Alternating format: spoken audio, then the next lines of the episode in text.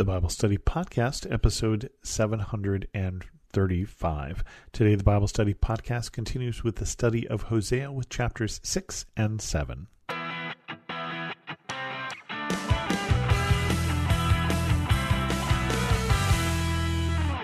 Welcome to the Bible Study Podcast. I'm your host, Chris Christensen. We're going to do two chapters today, in part because it's one of those weird places where the chapter markers got put in and it's all one thought. Israel unrepentant. Come, let us return to the Lord. He has torn us to pieces, but he will heal us. He has injured us, but he will bind up our wounds.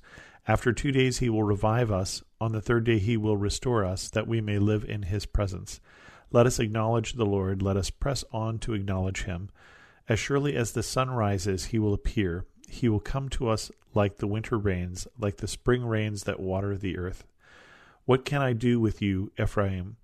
What can I do with you, Judah? Your love is like the morning mist, like the early dew that disappears. Therefore I cut you in pieces with my prophets. I killed you with the words of my mouth. Then my judgments go forth like the sun.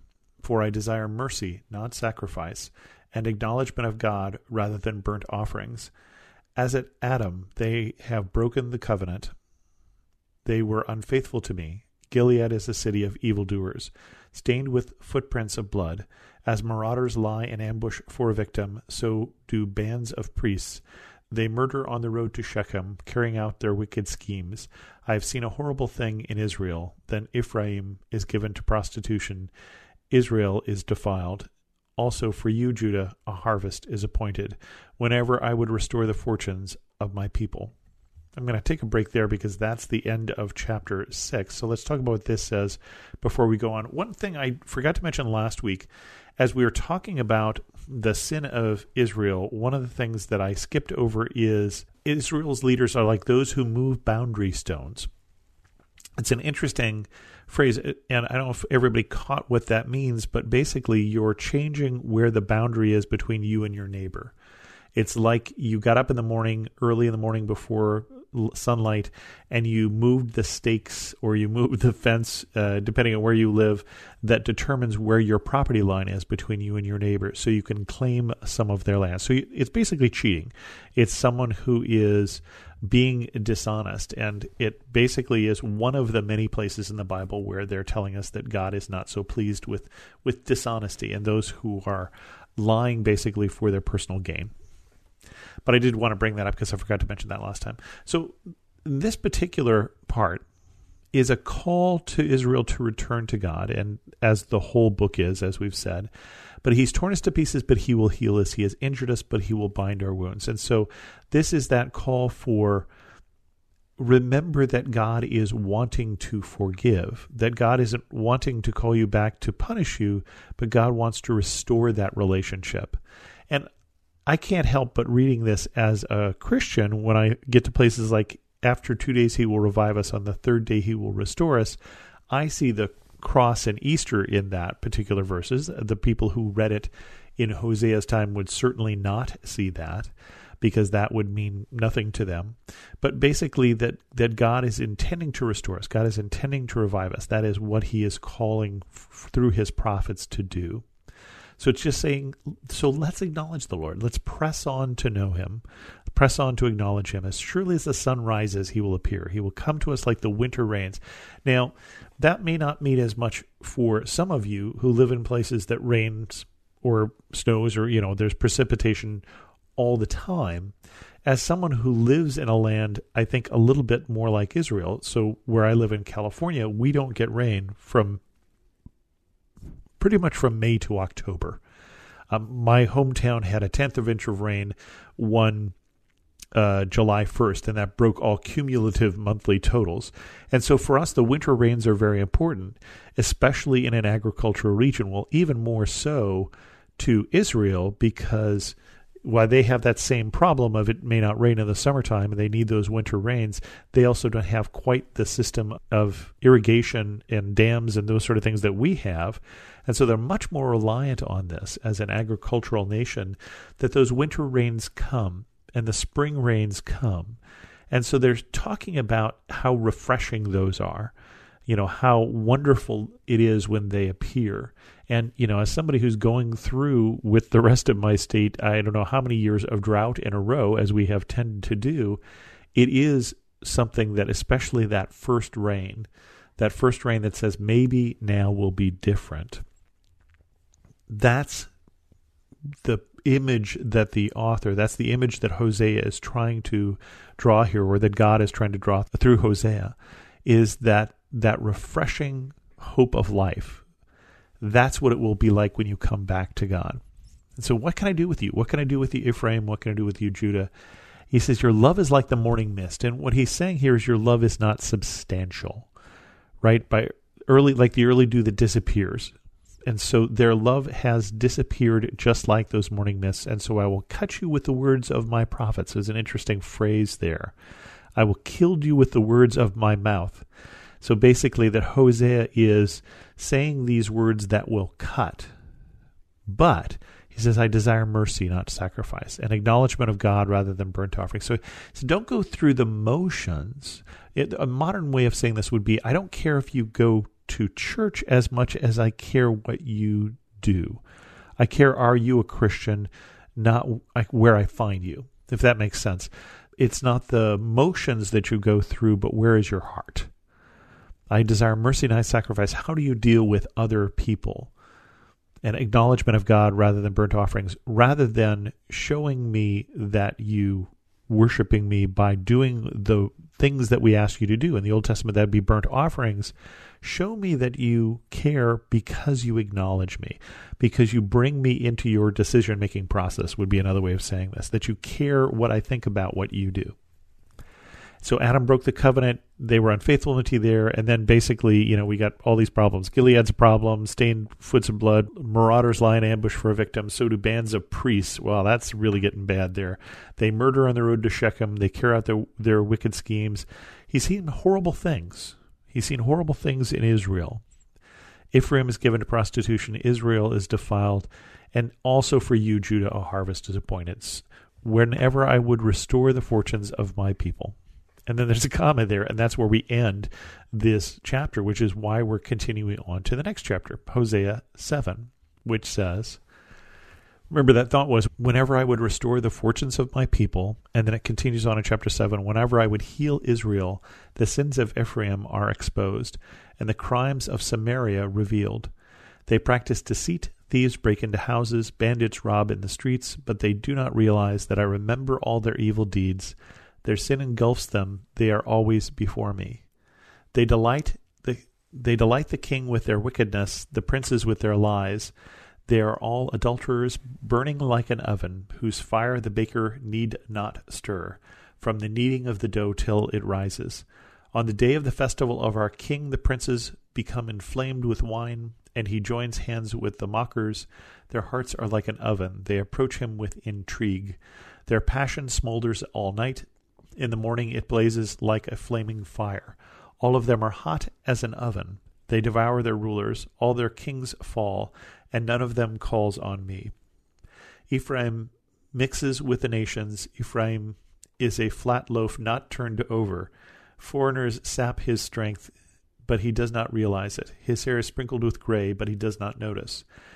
Israel's arrogance testifies against him, but despite all this, he does not return to the Lord his God or search for him.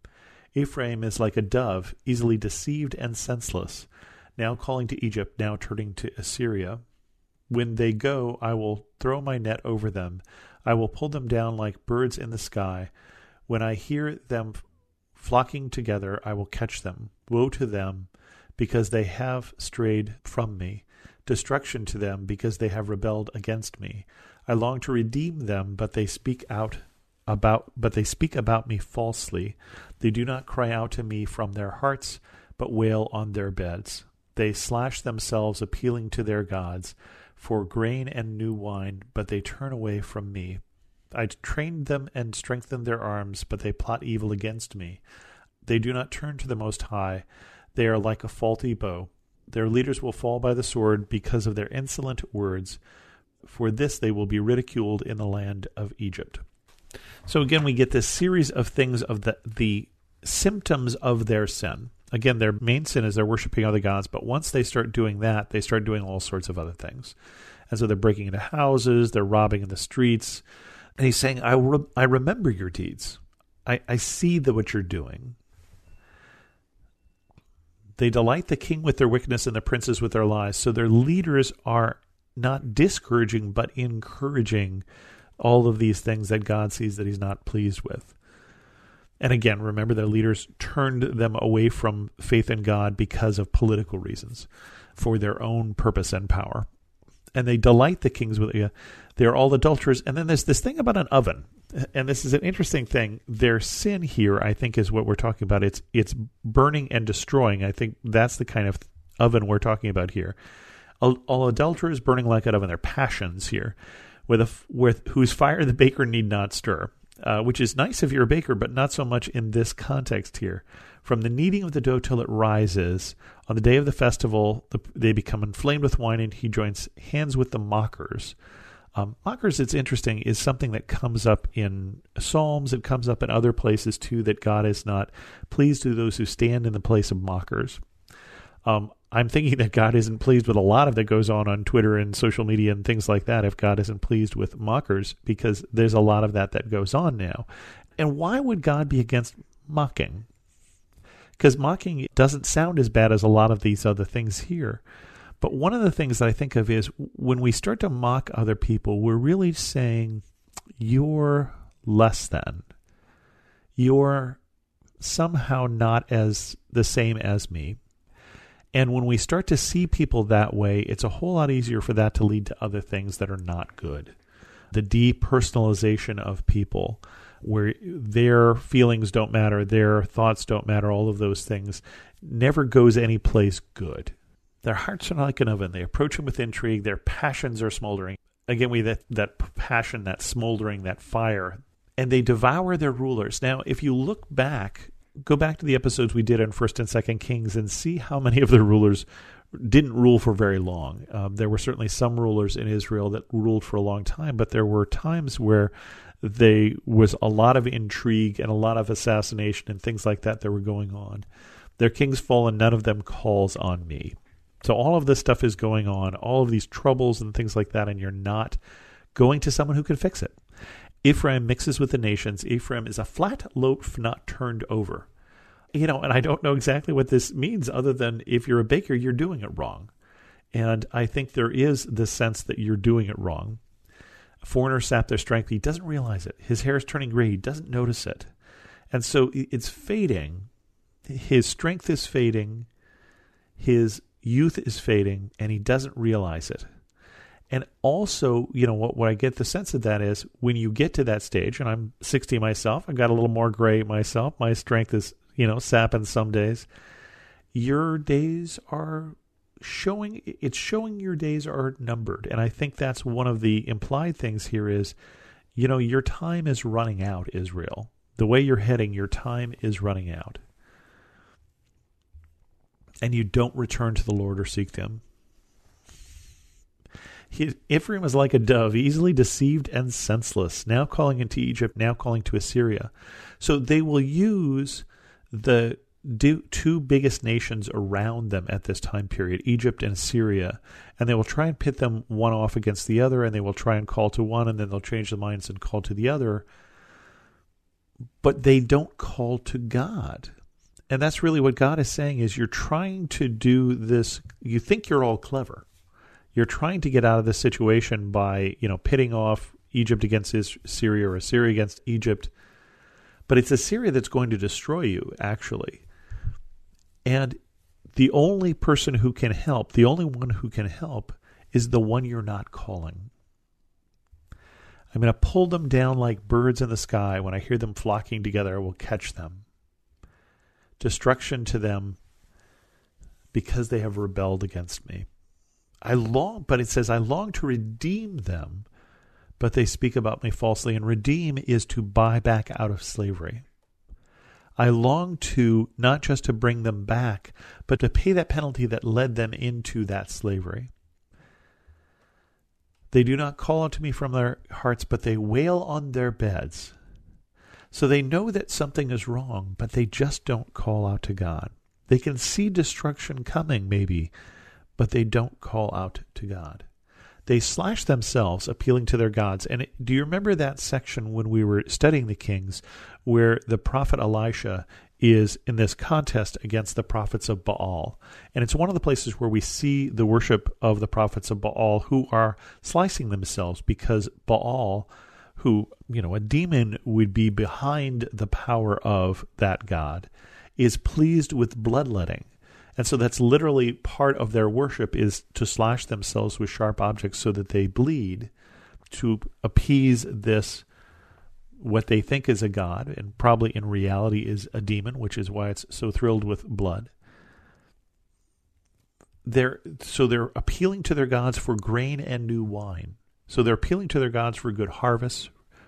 And for us, the equivalent would be we're really looking for success or we're really looking for financial security, but we're not turning to God, who is the source of all security. I trained them and strengthened their arms, but they plot against me. They do not turn to the Most High. They're like a faulty bow. A faulty bow is interesting. I guess it's just a bow that doesn't work very well. And you can imagine if you have a bow that is weak and you fire an arrow, it's just going to look pretty pathetic. He's saying you you don't have any strength and you're not you're not doing what you should be doing. Their leaders will fall by the sword because of their insolent words. For this they will be ridiculed in the land of Egypt. So even all of those people that they're calling out to will look on them and not think them as wise as probably they think themselves are but will see the foolishness of their actions. And I wonder how many people, when they look at us, see the foolishness of our actions sometimes.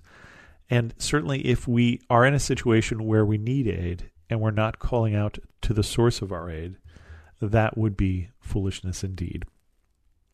With that, we're going to end this episode of the Bible Study Podcast. If you have any questions, send an email to host at thebiblestudypodcast.com or better yet, Leave a comment on this episode at thebiblestudypodcast.com.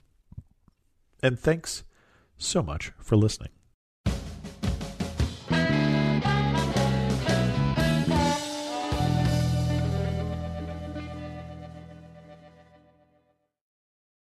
Hi, I'm Zach. And I'm Randy. And we're from Salty Saints Podcast. We're a theology and apologetics podcast. To find out more, subscribe at lifeaudio.com.